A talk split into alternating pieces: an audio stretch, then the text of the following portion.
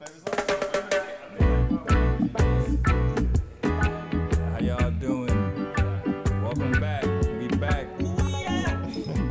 we back with another episode of Hypothetically Speaking. Hypothetically speaking. I'm one of your hosts, Michael Robertson, aka Mike Laurie, aka He Don't Miss, aka Microwave. And to my to my left is my brother. Yes, sir. I'm your other host, Juan, aka Sung High, aka I'm always open, aka throw it up, you know what I mean? And today our special guest, we told y'all our second episodes, we gonna have some crazy guests this season. Oh yeah, oh yeah, we got some heat for y'all for We got some heat for y'all. Our second guest, our guest. First guest, not second guest, I'm mistaken. Our first guest, Mr. Multi Fam. Mr. Mr. 70% from behind the arc. Mr. He don't miss either. At all. Mr. Multi Family himself, Newton, Jullien Gordon. Y'all know him as Jullien Gordon, we know him as JG. Appreciate you for coming out, Jullien. Absolutely. man. Happy to be Of here. course, man. Of course, we really appreciate you. So you know, me and Mike, we know you. You know what I mean. We know you past. You know what I'm saying, Mr. Multi Family and everything like that. But uh, audience and the people who you know we they're listening to us and everything like that. They don't know who you are past Mr. Multi Family. They see Mr. You know Multi Family, bunch of units in real estate. You know, Bunch of doors. freeing people the above ground Harriet Tubman. Railroad. He didn't. He didn't free 200 people, 50 million dollars worth of real estate. Oh yeah, oh yeah. And that's only the beginning. He's just. He's just starting. That's just the beginning. But we want we here today because we want people to know and understand who you are Yeah. as a person, rather than just the real estate. You know, so a lot of times we see people and we feel like um, they're not human. You know what I mean? Especially when we see them in those levels and hundreds of thousands of followers on Instagram. Clearly, you know what I'm saying. You well off substantially. You, you're trying to help free people and everything like that. So um, we want people to understand who you are just as a person. You know. Right. Who are you outside of Mr. Multifamily? Who is Jullien Gordon? Let us know. Inform us. Right now, Yeah, yeah, yeah. who yeah, are you? yeah.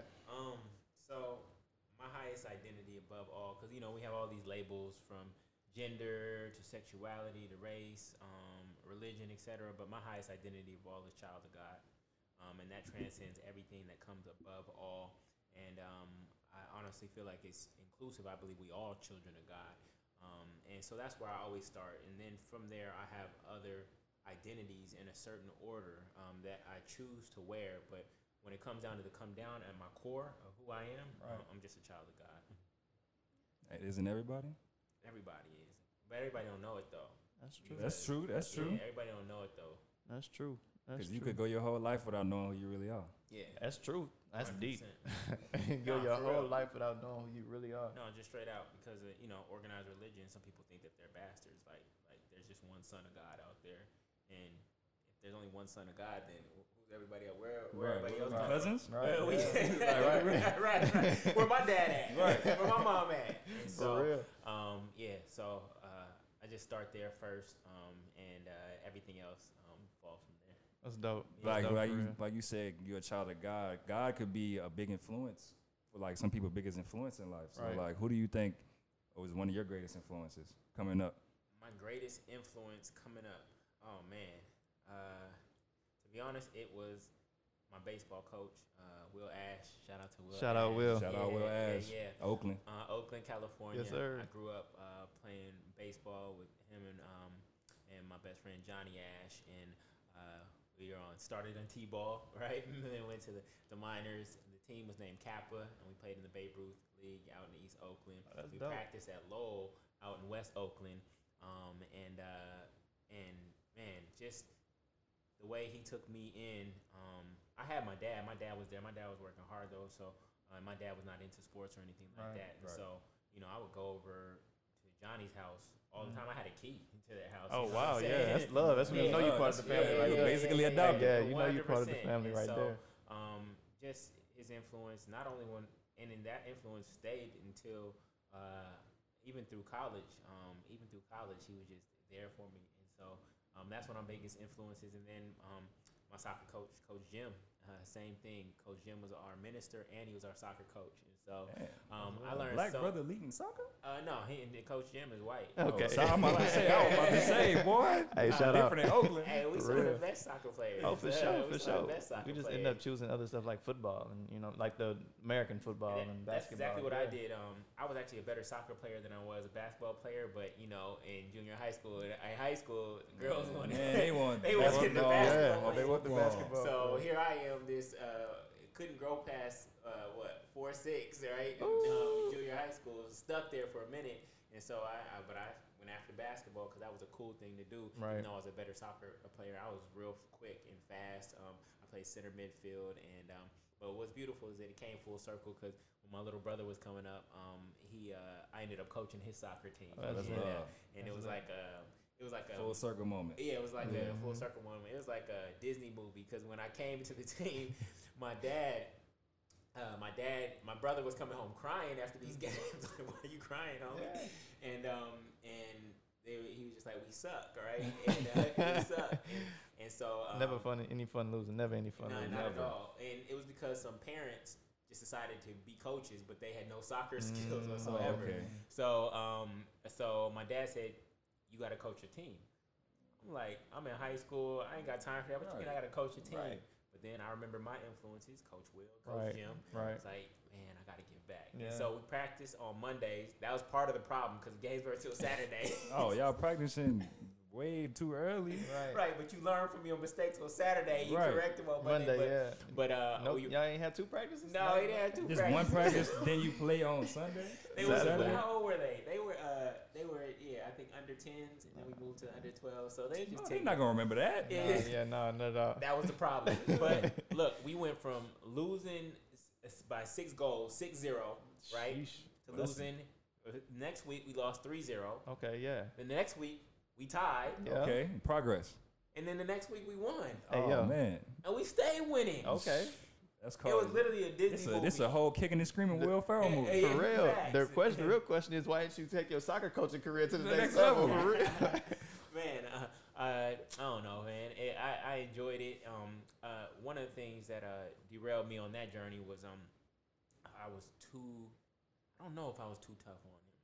Uh, there was a young man on the team, and uh, he was he was actually a little bow legged, and um, and I mis- mistook that for him not hustling Mm. and um, and I pushed him really, really hard. And one day I actually yelled at him, and uh, and he never came back after that game. Oh Man. man. I ain't gonna say nothing on that topic, but Does oh that, man, Nah, but he was a young kid though. Did that did it make you feel some type of way about it or? Yeah, because you know those kind of moments can, especially if he had a physical disability. Right. Uh, it's not a physical disability. Just Right. it was just bow legged. Right. Actually, Um, bow legged and- people be fast. Well, he, he wasn't that fast, so that's why he didn't look like he was hustling at all, right? right, right, right. Um, and uh, I don't know how that impacted Affected him. Yeah, Now, That's I, true. today I believe in tough love. Mhm. Like tough love is what pushes me. for sure. But um, uh, I also got to learn there's other people who need certain different different types styles of pushing and motivating. Of, yeah, yeah, yeah, yeah, But- And I and I just got one mode that works for me, and then I use on others. But it's almost like the five love languages. You got to Right. find out how, what's best for you, Right. and then Mhm. what's best for the people that you're working with. And as a coach and as a leader, Right. you um you actually have to understand what each member of your team Right. needs. Like that person likes to compare, even though comparison is not healthy, Mhm. right? That person likes to compare, so you need to say, why are you letting him beat you, right? And- Right, And yeah. that person needs to be pushed. That person needs a one-on-one conversation on the side. That person needs a phone call Right. on Wednesday. Talk about I saw what you did out there. They need affirmation. Like Ah, so, yeah, yeah. um, that was my first leadership lesson. And um and uh, and I also went off to college, so that was that was Oh, yeah, yeah, that was yeah. the end of coaching Mhm. soccer. Yeah. Oh man, you could have. Where'd you go to college? You went to Stanford, right? Oh, UCLA. for UCLA. undergrad. You could have been a UCLA coach, man. Assistant coach out there. Yeah, you No, talk about the girls then. Ooh. uh, LA, LA, LA. Um, no, I love, I love playing. Um, I'm a, and I'm actually both now. Uh, I'm like a player coach. Uh, Okay, you player Doc coach. Rivers. Uh, no, Doc Rivers. yeah, Okay, yeah, okay. yeah. All right, yo, yo, get out there. oh Do yeah. your thing. I got you.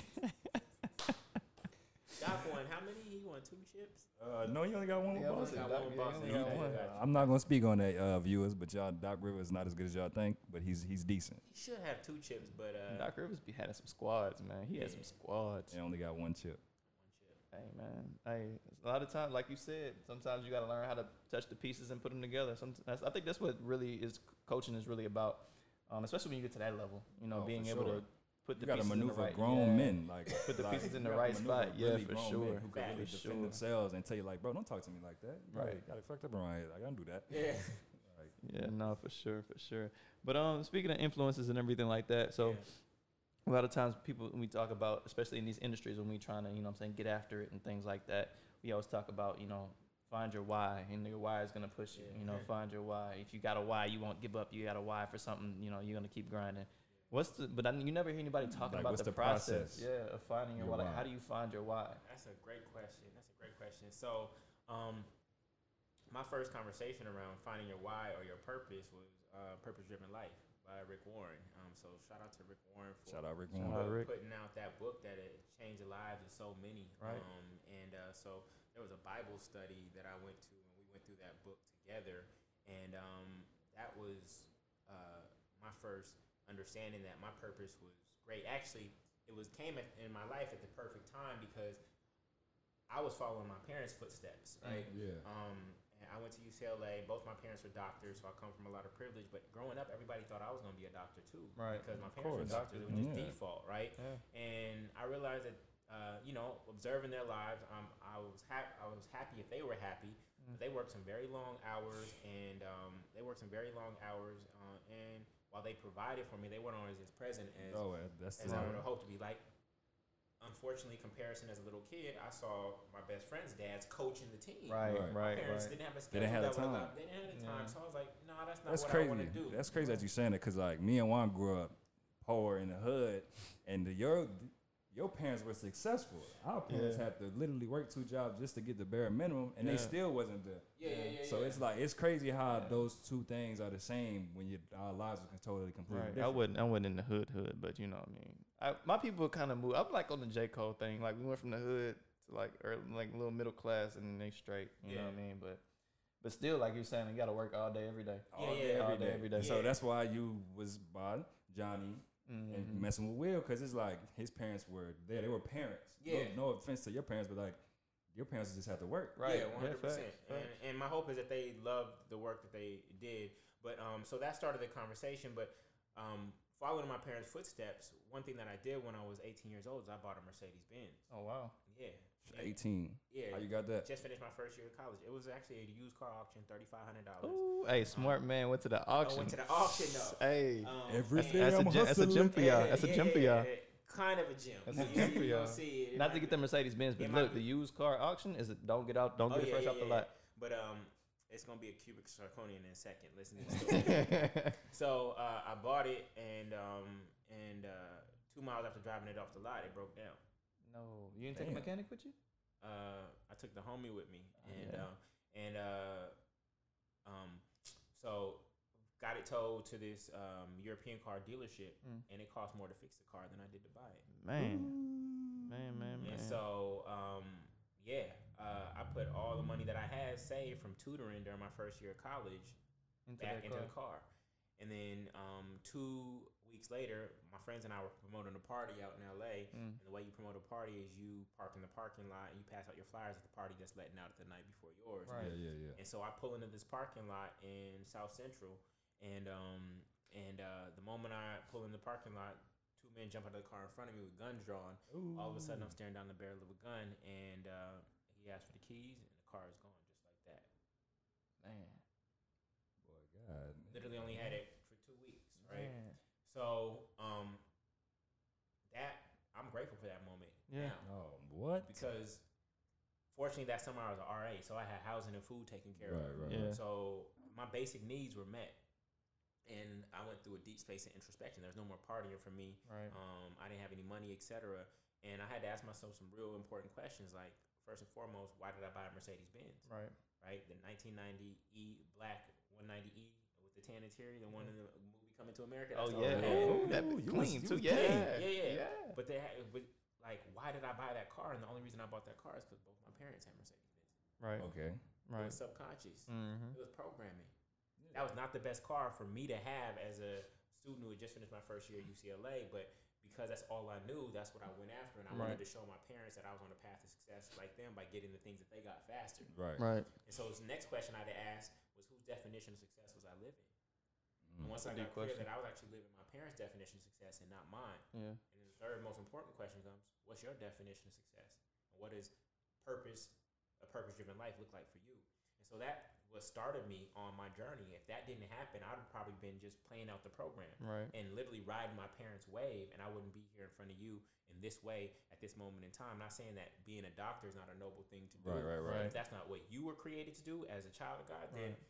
No matter how much you succeed in that, you will not be fulfilled. Never. You No. can succeed according to the society standards, but you Mhm. won't be fulfilled. No. And so, um, in terms of finding purpose, I came to the deep understanding that why would your God create you for a purpose and then not give you everything you need to succeed at it? So, That's rather than focusing on finding a job for money, Mm. I said I'm gonna find my purpose, Mm. and I know that the economic resource that I need to continue doing that work, as long as it's in alignment with my Creator, Yeah. It'll it come. will it'll come. Yeah. And that's exactly what you've all seen unfold Yeah. in my life. My goal is to always be in alignment. My goal has never been to have the highest paying job. It's to be mm-hmm. in alignment and, and be doing the unique thing that I was created to do. And so that journey, what it looked like for me, it looked like a lot of personal growth and development, a lot of reading from Seven Habits of Highly Effective People, Yep. As a Man Thinketh, um, As a Man Thinketh. One of my favorite books is The Perfect Power Within You. Reading the Bible um, and understanding the allegories and the, the hidden meanings in that book. Um, reading other spiritual texts, Right. uh, hiring coaches, um, and just asking and, and meditation and and asking, going back to source every single day to stay in alignment and say, just use me, Right. use Mhm. me. What what would you want me to do today? Just Right. use me. I am here as an expression of you, and I want to. I just want to be in alignment. And so when I focus on staying in alignment, what I find is that um, I never get steered wrong. And Right. and and so uh, initially coming out of graduate school, uh, I felt that my purpose was to help other people get clarity on their purpose. Yeah. Right. And so um, I started doing workshops in my living room just like this. Uh, it started out with a workshop for eight people, and they came to my living room, and uh, it was called Driving School for Life. Right? It was called Driving School That's for the beginning. Yeah. That's the beginning, and um, and that full day experience, they loved it so much that I ended up teaching that in uh, to hundreds of young professionals in five different cities across the country. Now, key step in there was that I was working a job Mm. right after business school, and I sent out this email on November 10th, inviting eight people to come to my living room on November 22nd for this experience. Right. Now, when I sent out that email on November 10th, I had nothing planned for November 22nd. Hey, but you put yourself in a position to have to make something happen because you know they're coming at that point. They coming. They They, coming. RSVP. Yeah, they coming. It's eight So- people. You got to do something. Yeah, you I just coming. They and coming. They not coming to learn how to bake a cake. They coming to learn how to find their life purpose. so I had yeah. 12 days to get it together, and I got it together, and they loved it. And I have a picture of that that I keep with me to remind me. That's dope. Like that's how you activate yourself. That's Um, dope. And uh, see, dates don't hold you accountable. Mm-mm. What holds you accountable is events that involve other people. Yeah. Yeah. So if you can get other people involved in the things that you are seeking to create, because we have this weird psychology about ourselves as human beings, where we're more comfortable disappointing ourselves than we are other people. Yeah. Yeah. We'll disappoint ourselves, but we don't want to disappoint other people. So rather than looking at that as in, in, in the negative, Mhm. you say, how do I get other people involved in that which I'm doing? So if you want to run a marathon, Right. go get your first donation. Right. Go Oh, ask yeah. somebody to show up at the finish line for you. Oh yeah. Once you got that first donation, or that person said, "I'll be at the finish line," Mhm. and or, or I'll have a sign held up for you. Once you know that they're gonna be there, what does you gonna that do? finish? You gonna finish? Man, that just kind of goes into the point like, like we finish. are we are all connected no matter what race, where you're from, where your background from. We just we all connected. We always want Mhm. to make sure people see us in the right light Yeah, and make sure people like man hold us accountable. Yeah. It's like you fail that person, like you said, it's easy to fail yourself because Yeah. like I could get through it. I Mhm. didn't fail so many times before nobody seen it, so it's just like I could get through it. But yeah, say you got a daughter, uh, say you got a, a son or your cousin, that's like, hey, yo, I'm counting on you. yeah. It's like, all right, I gotta get this done. Yeah. Yeah, I need definitely to. gotta get it done. So we, you you can actually activate positive peer pressure in your own life. yeah. We got a lot of negative peer pressure, but you two, the reason you're friends is because you activate positive peer pressure in each other's life. You Yeah. keep pushing each other forward. And so when you learn how to set up and structure those things that you want to accomplish in the right way, Mm. then you you'll see that you start moving forward because you've gotten other people involved in your goals. When I published Rich and Righteous, I let everybody know when it was going to be released. Right. It wasn't done. oh yeah. It You wasn't only- done. Probably only had a paragraph. Pre-orders, Flooding. Hundreds and hundreds Oh, and yeah. hundreds of Oh, yeah. pre-orders. You gotta You get gotta that get it done. done. Oh, with expectation. You gotta get it so done. what did that do? That Pressure. That's pressure. You know what? Pressure. and what's crazy is that actually was the next question we had. Like Yeah. how you know what I'm saying what What gets you to the next the level? next but level, you already but answered yeah. it. So it's just like yeah that's the accountability, basically. Man. It's just accountability. accountability, because look, if a, a lot of people are in this DIY mentality and and we in this information age. Yeah. and hmm there's a- Consume. yeah, everything that you need is out there. yeah And so if the information is free now, YouTube University, blog posts, podcasts, Mhm. etc., why are you still not where you want to be? You can't blame the information no more. no So what's missing for people is the structure and the accountability that makes sure that Mm. they implement the information. Because the truth will not set you free. I know that scripture, the truth will set you free. No, Mhm. it's acting on the truth that will set you free. You will not get free until you act on the truth. That's real. And so, what a lot of people are doing right now, they're becoming personal development junkies. They're becoming information junkies. Right. They Yeah. saving stuff on YouTube, bookmarking websites, things of that nature, but they never take.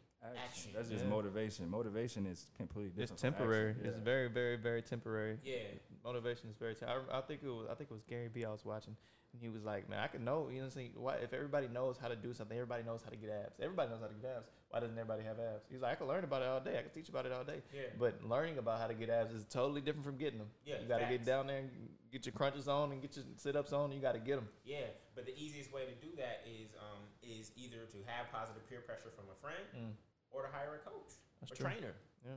That's the easiest way to get to where you're trying to go. But um, so so many people are in relying on self discipline, Yeah. which um, is uh, is not a sustainable sustainable substance to rely on. Yeah. So uh, to Not get out of my own yeah. way, yeah, to, you need it. You, Yeah. could need it to get activated a Mhm. little bit, but But solely um, on his own.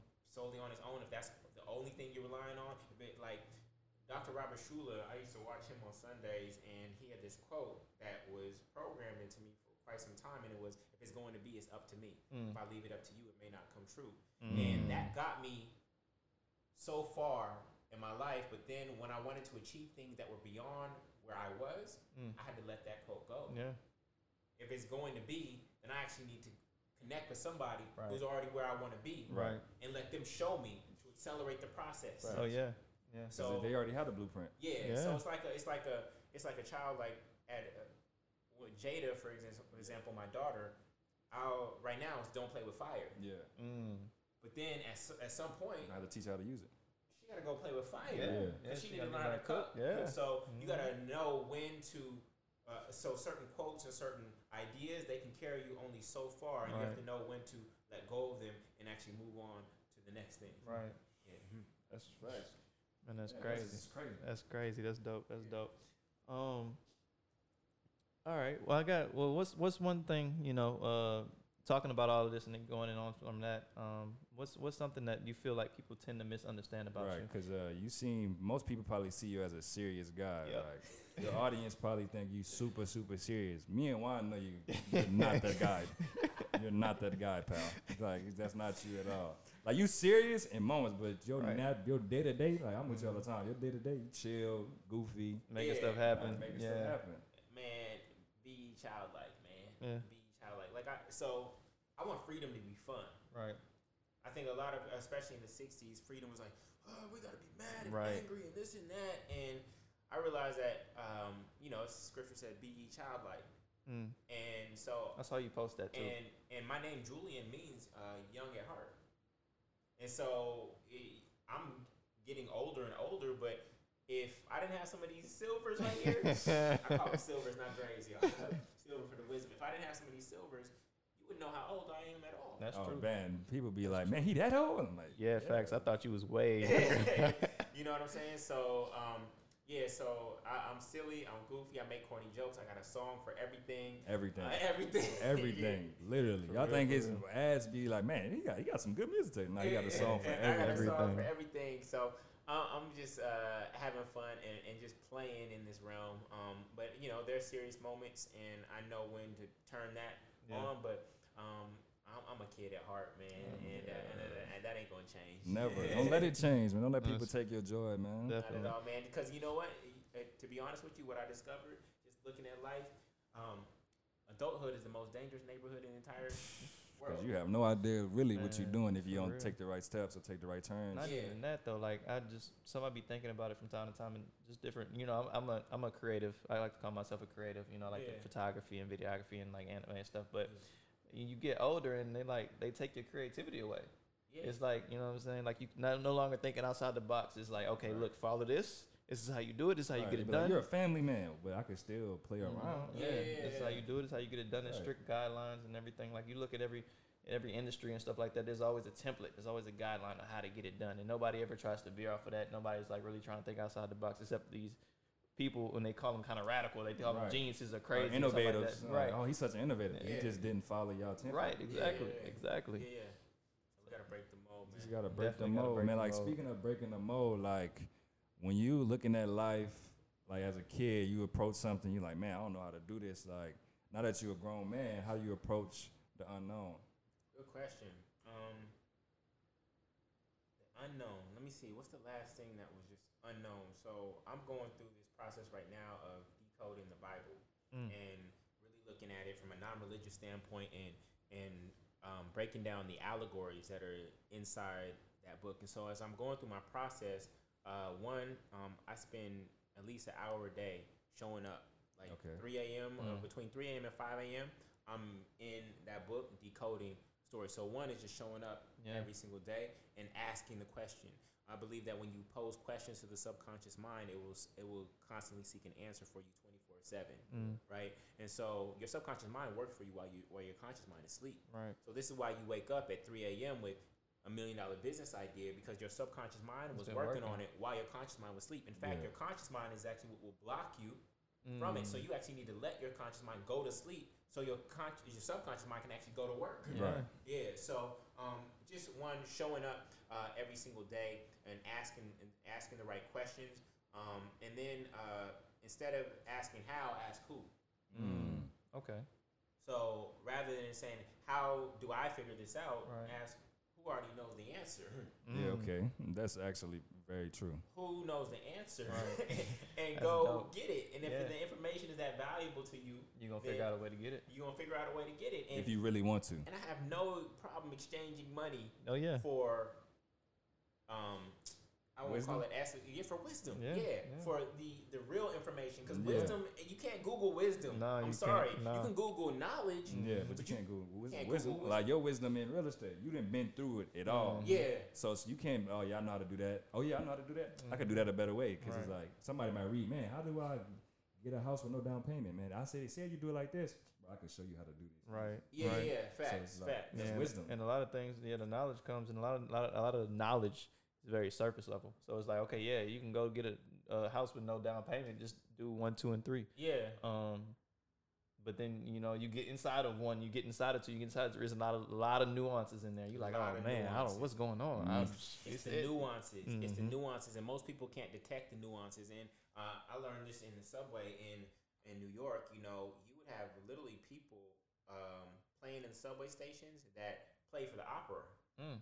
But because the average subway rider's uh, ears aren't attuned to the nuances of that play, they think, Right. oh, that person just uh, just off the streets and just playing, and they just need to make some money. Yeah. Right. No, you were just you actually would have paid two hundred fifty Right, dollars to to go see see, that. that person, But you don't know. But your ear wasn't Yeah. attuned to the nuances to Yeah. realize how special he was, he or she was blessing you with Yeah. their performance in the In subway. so you threw a dollar free, in yeah, there when it's and I really threw- worth. I threw twenty. Right. You know what I'm saying? Yeah. So um, the wisdom allows you to see things that the average eye cannot see, Right. and to have that kind of um, observation and awareness, and and to be able to see those small, fine things that actually make the huge difference. Yeah. That's that's really the key. Um, what Tony Robbins said, he said like if a a spaceship is off by like a millimeter at the beginning, Mm. it's gonna, going- yeah, it's gonna it's gonna miss its mark Yeah. at the final destination. And a lot of people Mhm. think that oh. Uh, and uh, my daughter, she she see one dance on uh, on on like a YouTube video she or karate or something like, that. Right. Daddy, I could do that. Yeah. Oh, for sure. Oh my Oh, yeah. gosh. The innocence of children, man. Yeah, yeah, yeah, yeah. And, and that that's a beautiful mindset, but Mhm. baby, you cannot do Misty Copeland yet. Not yet. You not you can you Not not, Misty yet. Copeland No. yet. Missy Like, Copeland, Missy Copeland been doing this since she was your age. yeah, Right, exactly, yeah. exactly. But that's how the adult mind thinks. So, oh, Yeah. I, I can see it from a service. Oh, I know how to do that. And the easiest way is to take somebody to the kitchen. Oh yeah. Oh, you think you can cook? Okay, the Let me see same what ingredients got, that yeah. Gordon Ramsay has Uh-huh. in- are in there. Go, go, go make the dish. Yep. Oh well, let me just. You can even follow his cookbook. You can even try to watch a YouTube video at the same time. As you doing and it. It's not gonna It's come out. not gonna taste You the same. No. won't know the nuances. Exactly, exactly. Yeah, you won't know the subtleties of it. You know what I'm saying? You you see the cookbook say 10, 10 minutes on the dot, and you know Gordon like I know eight and a half is on the, the Perfect. sweet spot. Facts, the facts, sweet facts, spot. facts. and then the, then you uh, on on top of that is getting into vocabulary. So Oh, when yeah. you uh, Vernacular. when you're on the basic level, it's Yeah. like um, it's fried, bake, and this and that. But then you get to a deeper level of cooking. You got new vocabulary. Now you're talking Mhm. about searing stuff, Yep. Mhm. right? Mhm. Sauteing, Yep. things of that nature. And those are different ways of, Yeah, yeah, of cooking. Yeah, So yeah. when you access that new vocabulary, vocabulary is a way of Yeah. the mind seeing. Oh, for sure. It's just like basketball. Of course. Yeah. Yeah, it's Of course. exactly like basketball. So we know sports like the back of our hand. Yeah. Like, And that's like, the oh, that's the one. Oh, he played the one. Oh, he played mm-hmm. the two. Yeah. Oh, he Right. played the you five. don't know what he's talking You about know what if talking you don't understand basketball. Oh And yeah, that's- he just did that's an the- Iverson cut. Like people don't know what that is. And that's in every across every industry. I don't care what it is. The first level of barrier of entry is vernacular. Yeah, you have to learn the vernacular. Like, and, and what's crazy about it is, is it doesn't always. It's not too far off from what you know sometimes, but you just don't understand what that word is. Like the one, but if you heard point guard, you'd be like, oh, okay, yeah, yeah, yeah, Yeah, yeah. yeah, So like understanding the vernacular is definitely the first barrier of entry to anything you're trying to get into. Yeah, anything. And language is how we see. Exactly. language Yeah. is actually how we see. We are um, we are defining what we are seeing through our language. So language is really important, and it, it's a way to start to navigate the unknown because the Right. unknown is darkness, right? Right. complete. Yeah. Un- unknown is darkness, and, and that one having somebody who already has a light in that space Mhm. or already been through this tunnel is helpful, and then um, and then two having language to help light your way there Right. starts to help you Mm. Sometimes, navigate you, that. sometimes you don't have to always be the, the light in the tunnel. Somebody, Right. somebody else can already have a lamp Right. waiting for you. Facts. Just walk Yeah. through. Facts. Just walk through Yeah. and pass through. They, they maybe their job is to help you light somebody else path. And what I found is that people who uh, who do have that light, um, uh, very few people that I know hog the light. Right. They typically want to share that light. Yeah, you talking about like people. gatekeepers. Yeah, Mhm. gatekeepers. Yeah. We used to have that middleman and things of that nature. Yeah. What I'm seeing is a more open world where people actually uh, sharing their light. Yeah. But you got to have an abundance mindset to, Yeah. to feel that because the gatekeepers or other folks they have a scarcity mindset. They don't want to share their light. Mm. Right. They don't want nobody to get the bigger than limelight. The limelight. Right. yeah. Uh, what it, what what Puff said? Not enough limelight. Uh, what did he say? Not enough limelight.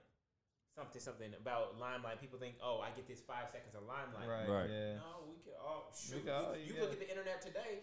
Everybody getting the limelight. You Yeah. got little kids, five years What? old, getting the limelight. You got Yeah. this person who loves uh, Pokemon getting the limelight. Yeah. The limelight is It's everywhere. everywhere. We got a kid, the most highest paid dude on Oh, YouTube is Ryan. a kid. Kid, Ryan, yeah. making a bag off an opening toy. Man, My little cousin watched toys. that. Yeah, showing toys to the kids, man. That's crazy. Like speaking of knowledge and just in general, Mhm. just wisdom. There's a difference between knowledge and wisdom. Mhm. Audience, just so y'all know. Do you think a knowledgeable person could make million a million dollars, or a person who has wisdom can make a million dollars Mhm. quicker? quicker. Um, a knowledgeable person typically is going to stay within the confounds of what they know, right? Right. Um, so somebody with knowledge, Mhm. they know where the ledge is, exactly. and they stay within those boundaries. hmm But somebody who has wisdom is able to access things that are beyond what the eye can see, and this is how you find those innovative ideas. Right. Right. And so, um, Elon Musk, for example, he's tapping into wisdom uh, around solar energy. He's tapping into win- wisdom around electric cars. He's tapping into uh, wisdom around space travel. Right. He's, Yeah. He's going beyond what traditional knowledge would have showed. The, the things that he's doing aren't in a book. Right. Mhm. right. And so, um, yeah, I mean, if you just look at college graduates, we uh, we can see that knowledge alone isn't getting people to the bag, No, facts, right? facts. Uh, and especially when you're learning it from somebody who doesn't have a bag. hmm That's a lot. That's of real. That's you're real. learning it from a professor who don't Who have a n- bag. and never Don't did it. a bar. That never did Never it. did And what so, we teaching. um, it's beautiful to be in this age right now of of uh, online courses and things of that nature, where you have people who are not only practitioners, Mm-hmm. but they are also teachers Yeah. of Right. it. The practitioners, they do not have to teach. They No, could they just. don't. I could have. To be honest, my real estate. If I choose not, chose not to teach Mm. multifamily real estate, my portfolio could be probably twice as big because I would have just been focused on me and I would have been Right. swooping Right, up all you the deals. Right. Yeah. Yeah. Yeah. Yeah. But when Harriet Tubman crossed the Mason Dixon line, she was joyful at first because she was free, but then nobody that she loved or cared about was, Was there. there with her. You Yeah. alone. Yeah. She was by alone. yourself. You by And yourself. so that's what actually caused her to go back 19 times over the course of a decade to Mhm. free 300 people. Right. And so um, it's beautiful to be in this space where you have people who are not just book smart, but they're actually practitioners, Mm. and they are great. They are happy to actually share what they know. Yeah. Bring their people with them. Again, you again, again, that goes back to the abundance mindset Yeah. and the people sharing their light as opposed to hogging. Of course, of course. I definitely. I don't even. I'm not gonna lie to you. I don't know what I would do. I would. I gotta find some kind of way to bring my people along with me. Even when I met you, I was like, look, I got a homie. He out there. He dope. Trust me. You know what I'm saying? I'm gonna hook you up One with him. So. Percent. That's how I, we I, plug. I That's how we definitely, I definitely always trying to help my people out. Man, it's no fun when you you in the private jet by yourself. You It ain't no fun if the Ain't no- homies can Yeah, ain't no fun, for real. You at you at on vacation, you by yourself. Like you can't share this experience with nobody. Like Yeah. you, you could create memories by yourself, but it's always better with other people Oh, Yeah. that you love and care That you about. love and care about for sure. Yeah. Yeah. Speaking of college though, how do you feel about college? Man, I used Nothing- Before you answer that question, Oh, this brother went to UCLA and, Stanford. So he went to college. He went Don't- to- he went to some college. He did some college. college. Man, I hated college so much. I graduated from UCLA in three years because I hated college. Hey, that's nice though. You different I than me. I was like, I'm out. Like once I got in the game, I was like, this is BS. Yeah. And so I was like, I'm gonna get out of here as quickly as I possibly can. I wasn't Mm. gonna drop out. Um, I was gonna get through it, and so I stacked all my classes, took some summer classes, and got out in three years, and That's saved myself twenty five thousand dollars by doing so. Yeah. Um, and uh, and so I didn't go to college um, for grades, and I wasn't going to college for a job. So Mm. once I got there and really saw what it was all about, I Mhm. realized that um, uh, I actually strategically decided to be a B plus student. Mm. Oh, dude, that's me in high school. I strategically decided to be. I wasn't going for a 4.0. Yeah, in high school, I was 4.0, 4.0. No. Once I saw what it was, uh, what it was all about, knowing that one, the textbooks are already outdated. Those textbooks were written Mad eight years outdated. ago, Mad right? outdated. and then uh, edited, and then the publisher had to go market it, and then the Mhm. school bought it, and this and that, Mhm. and then the third edition they changed two words Right. just to sell you a new textbook, and then the teacher. And once I saw that racket, I was like, oh, I'm cool on this, and so I did the bare minimum that I needed in classes Yeah. to do decent, and then I used the rest of my time Mm. to actually grow myself, get involved in a whole bunch of extracurricular activities, Yeah. leading student groups, Yeah. uh, um, going on trips, doing internships, etc. I use dope. all. So c- for me, college, you're actually buying time. Right. Yeah. You're Yeah. not buying information or education. You're buying time. Where else can you buy four years of Mhm. time to grow and develop yourself? Right. And network. Yeah, and so I Mm-hmm. once I let go of this 4.0 idea, realize that there's another 4.0, and that 4.0 is your personal capital, Mm. Mhm. your intellectual capital, your social capital, and your financial capital. Your Yeah. personal capital is how well you know yourself. Mm. Okay. Self awareness. Then your intellectual capital is what you know. Right. Then and that likely has nothing to do with your major whatsoever. Then there's your social capital, which is who you know and who knows you. Right. And then there's your financial capital, which is who knows that you know what you know. Mm. And so the more people that know that you know have intellectual capital in a specific area, when Mm. your social capital and your intellectual capital cross, Right. that's where financial opportunities emerge for you. So that was the 4.0 that I started focusing That's on. dope. And so you got to be very clear on the difference between what we've been taught is liberal arts education. Mm. Liberal arts education will cost you. Shakespeare is not helping me in my Mhm. life today, right? That's no. liberal arts education. Yeah. What I teach uh, is liberation arts education. Liberation Mhm. arts education will free you. And so, um, but the problem is once people finish college and they're Mm. now jaded because they have this student debt, Right. they hate education. That's true. That's true. And so they stop investing in education. No, Mhm. do not do that. You you stop investing in liberal arts education. Right. You probably don't need that master's degree, Mm-mm. okay, for anybody's credibility or any kind of job. What you need to invest in and double down on is actually liberation arts education. Right. Who is actually teaching you something that's going to free you? Right. And so, um, college, as it currently is as an institution, uh, my daughter, she won't have to go if she chooses not to. Right, Right. right, right. Um, and um, yeah, I'm not breaking unless it's a full scholarship. I'm not breaking bread like that on No liberal arts yeah, no, education. for sure. In fact, I will I will pay for her to do what she wants for four years Right. to She figure could travel. out She could travel. And that's dope. Now that's she got to so develop her personal Yeah, yeah, capital, yeah. her intellectual capital, her social capital, and her financial capital. But She would won't, be she won't have to take that unnecessary four Right. years of school. Right. Unnecessary. So you figured out at UCLA. What made you go back? You went to Stanford after that, didn't you? yeah, so that was Stanford was one of so the only master's program that I feel is universal? Mm. is uh, MBA. Yeah. right? Okay. Because business just is just the language of the adult world, right? Right.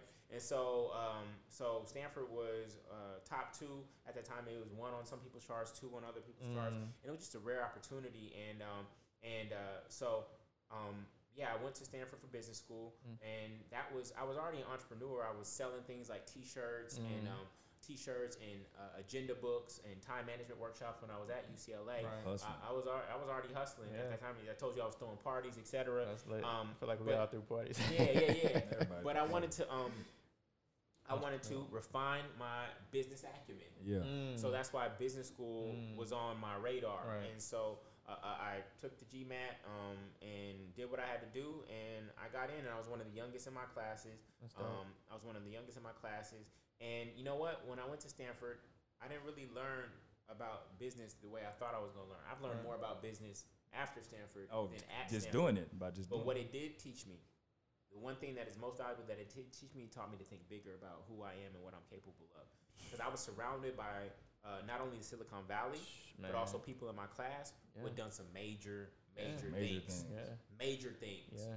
And so it made me think bigger about myself. When I when I actually started, I was like, oh yeah, I'm gonna create a youth program, this and that, Mm. and that and that, and help uh, young black men in, in the hood Right. by the time I had left there, I realized my agency and my ability to actually change the world. Right. Right. And so that that um, expansion of my mind and what was possible uh, Mhm. For me and what I could create um, and do and the impact I could have that that was the most valuable thing uh, that I got from that experience. Yeah, that's dope. I think that definitely comes from like your sphere of influence and the people that you're around constantly. 100%. Being around people in Stanford constantly who's done big things. You like, man, this dude no different than me. Facts. You feel me? Not to downplay him, but that, that means I need to up myself. Yeah, you yeah. know what yeah, I mean? it's all So, it's competitive, like a group, positive competitiveness. yeah. Positive competitor. I like that. Because it's just like, man, if he could do this, no disrespect to him at all, I Right. know I could do this. Yeah, for facts, sure. facts. Like Yeah. Uh-huh. he created a tech firm, I could create a real estate firm. Ain't no different. Oh yeah, for sure, and that's that's dope. And I, I think that's one thing. Uh, and it's weird for me because I don't I don't see it. I guess it's because of the people I'm around, but like I always see people like um, just from different people on Instagram and social medias like him 500, Pushman, Mitch, and all them. They're always talking about like, hey, you know what I'm saying? We got to get these people out of this mindset in the hood of seeing rappers and athletes, and you know, um, we got to show them that there's more than that. Yeah. And I guess I'm just not. I, was- I was never really like in the hood for real, for real. Like I was there for a brief second and everything like that. Moved out, but um, like I said, I guess it's just the people I'm around and I talk to. Like I don't really see that people, you know, what I'm saying, think about rappers and athletes like, oh, I gotta go be a rapper, or I gotta go be an athlete. But that's, I think that's just something. I mean, I'm not saying it's not there. I think this is something I gotta go tap back in with in my yeah, in your my youth. point. Yeah, That's it's just reference reference point. point. Yeah. Yeah, I mean, it's it's only the enter- entertainment factor. So there are a lot of folks who are making way more bread. Yeah, way more. Yeah, than athletes in terms of equity and, Mhm. and Oh, for businesses that they're leading, etc. But they're not entertainers, so they're not on a TV screen, Right. and, there, and therefore you don't know about them. That doesn't mean that they don't exist. Oh, yeah, of Um, course. So uh, Who you think they doing these deals with? That's crazy. My Fact. thing, my thing was always like, man, okay, who can afford to pay this man one hundred million? I want to be him. Who can afford to pay a man hundred million dollars a year? yeah, Dribble a ball. Oh, I'm trying to be him. How much money I gotta have to pay him hundred, him fifty, him seventy five? And his return, his return is crazy. But some people desire celebrity.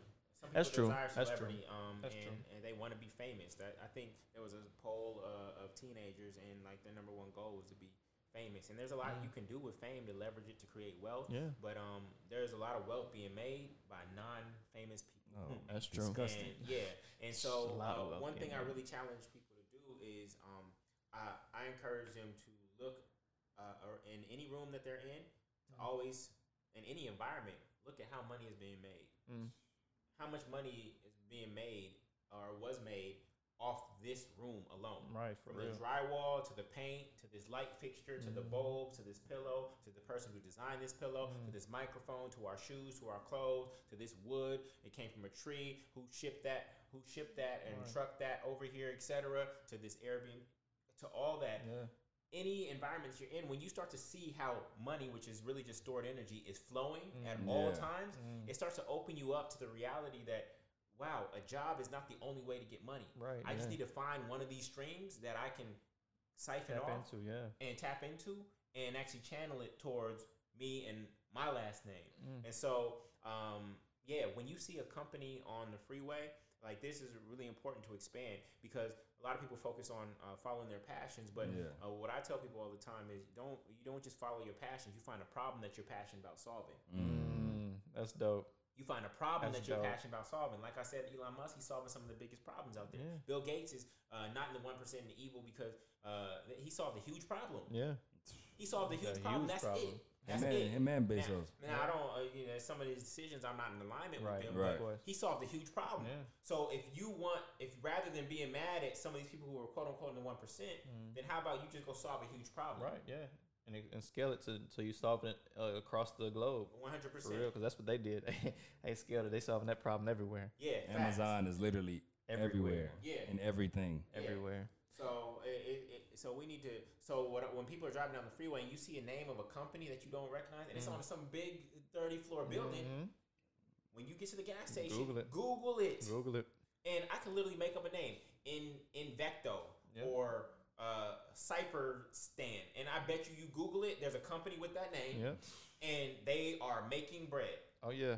Go look at what is it that they're selling. Yeah, Who are they reverse- solving problems for? Reverse engineer. Reverse, Reverse engineering. engineer, yeah. And I'm not saying that you need to go try to chase their bag. What I'm saying is it just opens your, Your mind, mind, to yeah. all the ways that money is being made around yeah. you at all times. It's not just two avenues, No, man. Not just rapping and hooping. Yeah. and some of the biggest ways to make money are not sexy. No, No, yeah, not, not at at all. all. Not at all. Some of them are not sexy. Not at all. I know But people would with you rather roofing be companies. sexy or successful? I know people with roofing companies. That's not sexy at all. You on the roof all day, hot sweating, but um, they making bread.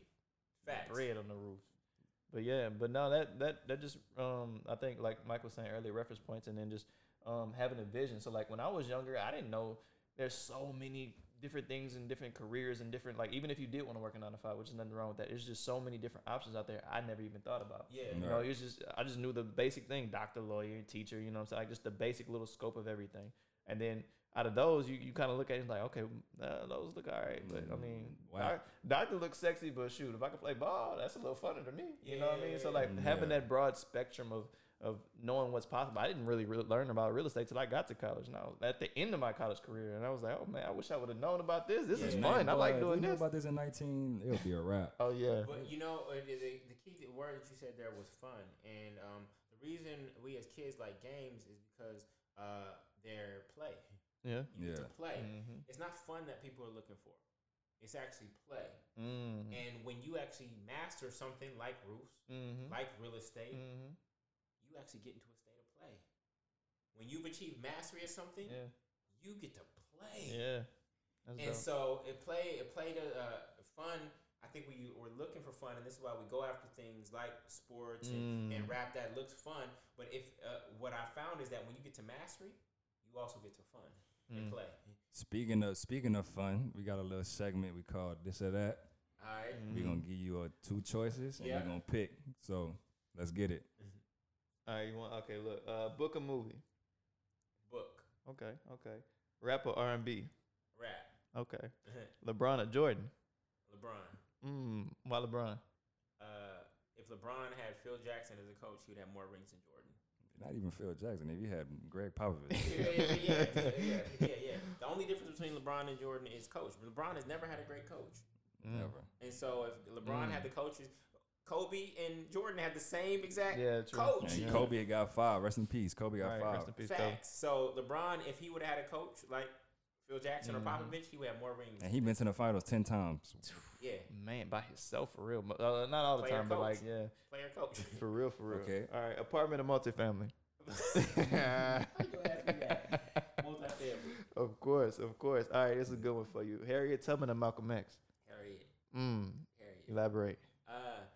Harriet, that's just my ancestor spirit. That's who I tap into. That's who I look to for guidance. Um, Malcolm will be right there behind her though. 'cause That's why we that- did it. that- That's- yeah. Malcolm be right there behind her. Those those two my favorite people. Malcolm is one of the greatest uh, demonstrations of personal growth and development ever. Mm, um, that's in real. terms of transformation to go from Detroit Red to who he became in one lifespan. Like Mm. you can hear about transformation in books like The Alchemist or whatnot, but Right. to actually see a demonstration of Yeah. it, Malcolm Mhm. was perhaps the greatest demonstration Yeah. of personal I growth agree, development and I also agree. had. Uh, Maya Angelou too. Yeah, yeah, that's hundred percent. crazy. Yeah. You know what? Just thinking about that, going off on a tangent real quick. How do you do you feel like people are allowed to grow like that nowadays? You know what I mean? Because like a lot of times in Oh, yeah, social media. Yeah. people will go back.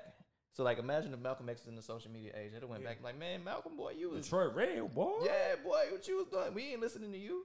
So do you think it's a problem nowadays that people aren't allowed? Because I, I just- I don't like how the fact that they don't allow people to grow. Like how they went back and attacked Kevin Hart. Like Kevin Hart's not the same dude he was four years ago. Like how do you not allow people to grow? Yeah, uh, that that.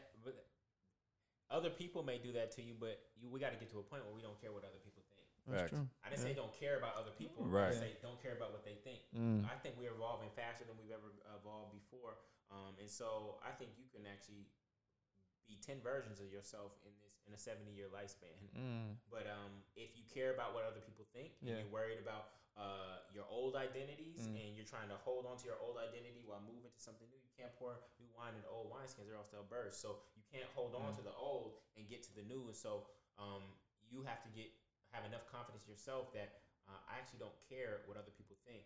This is what I feel is most is best and most Yeah. aligned for me at this moment in time, and so I'm going after that wholeheartedly. So we stop ourselves from evolving, and not other Mm. people. Nobody can stop you from growing. Right. Only Right. can. That's real. That's definitely real. Okay. Okay. Okay. So eight hundred credit score or a million dollars. Million dollars credit score, man. All right. So ego or pride, Um, which is which is something which is worse really. uh, Huge ego, not a lot of pride. They, they actually the same. Mm. They're actually the same to me. Um, uh, but the ego is what we are at war with. Um, Mm. and let me think. How do I define the ego? Uh, ego is um,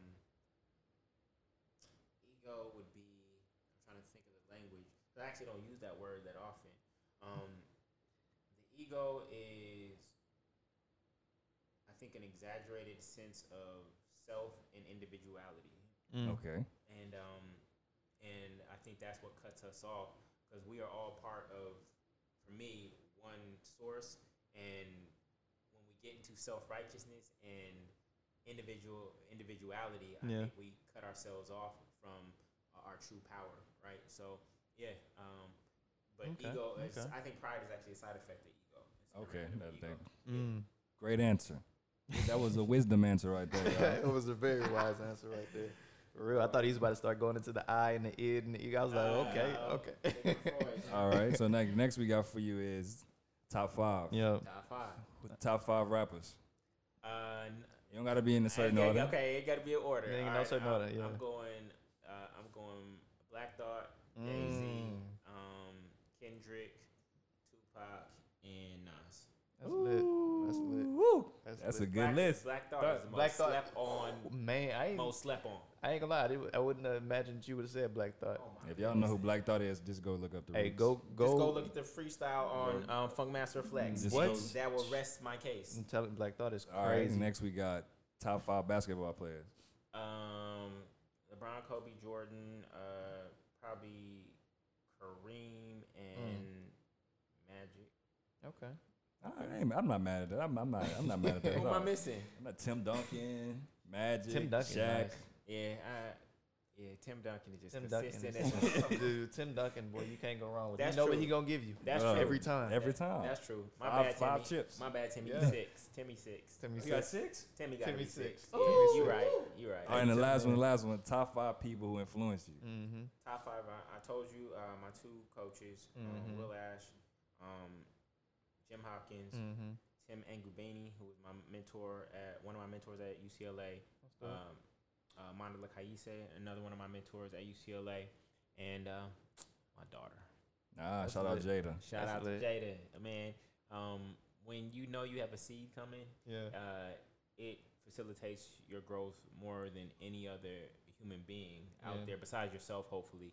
Um, but uh, she just inspires me every single day to be a better human being because you know that children learn through Oh, yeah. observation. Oh yeah, for sure. Definitely through observation. So. I'm not. You can't. You can talk her ear off all you want to, right? But Mhm. if you don't actually, uh, you aren't doing and being the example, Yeah. then it's not gonna catch. So, um, yeah, that's how I think about it. Okay. Yeah, Yeah. All right. So what was that? Top five people influence you. yeah. So um, I already told you my two mentors, uh, my soccer coach Jim Hopkins, Will Ash, my baseball coach. Um, at UCLA, it was Tim Ngubani, one of my mentors, Manila Kaise. Shout out to you all and thank you. And then, of course, my heart, Jada, Yeah. Shout my out daughter. Jada. Shout out Jada. My Jada. daughter, man, when you have a seed coming, um, uh, it forces you to get your ish together. it's, it's, it should. It should. It force you to should, get right. It should. That's, that's like kind of like how you was talking about earlier when you got somebody depending on you. Yeah, one hundred And percent. They depending on you for sure. Yeah, Yeah, for yeah, yeah. sure. no And other way around. You know, children they learn through observation. So you could talk a good game and you say, "Do as I say, not as I do." yeah, Right, I hate right. that quote. What? I hate that what- That's that's our, but that's me hate that and one generation. We was raised off of off of fear, basically. Mhm. Like, Yeah, don't facts. open that door for nobody. I don't care who it is. I don't Yeah. care if it's me. Don't open the door. Yeah. And as you as you grow up, he's like, damn, I didn't really open this door. Yeah, yeah, Nah, right, right, right, right, right, right, right, right. So, um, Jada, I just look at her. I, I learn from her uh, Yeah. in the way that she moves through life. She has the biggest heart in the entire world. Um, the way she treats people and her friends and her thoughtfulness, and so um, she definitely gonna go down as the biggest influence in my That's life. Amazing. for sure. That's Yeah. amazing for sure. Um, what's something that you are really passionate about that people don't really know? You know, what's something that you get to, but people like, oh, we know him for real estate. What's something that you get after that you? Man, I'm a bibliophile. Yeah. I'm a bibliophile. I love that book. Again, um, I don't look at it religiously. I look at it metaphorically, and I, I love going into those stories and decoding.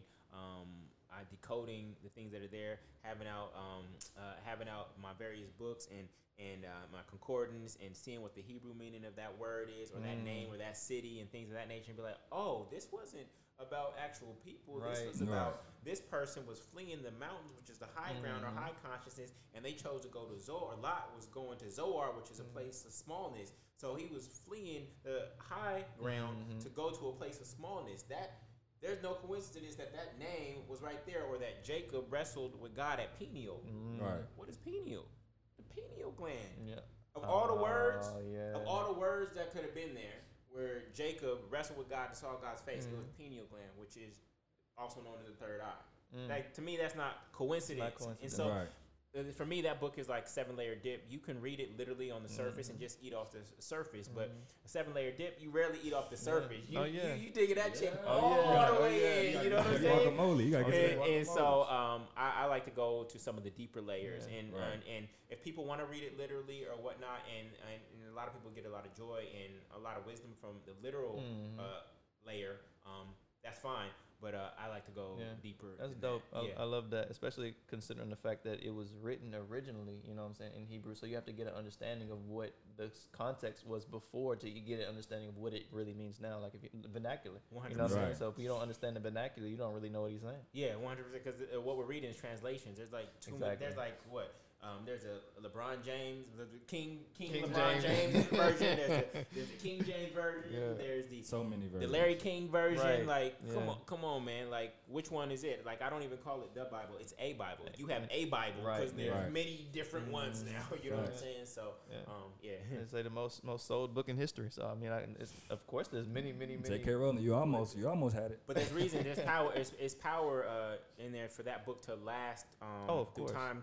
I just know that there's something powerful in there, even if it's been adulterated, even Mhm. if uh, texts have been changed, even if Right. books have been left Taken out. Yep. I'm able to go through it and really Mhm. see the core and the wisdom that is still Right. left in Yeah. there, Right. and, and I That's enjoy that excavation process. That's dope. That's Yeah. dope. You don't really hear too many people really digging that deep. You know what I mean? Into into um, reading. You know what I'm saying? And getting the understanding of what's actually really there, not just surface level. 100%. Yeah, that's dope.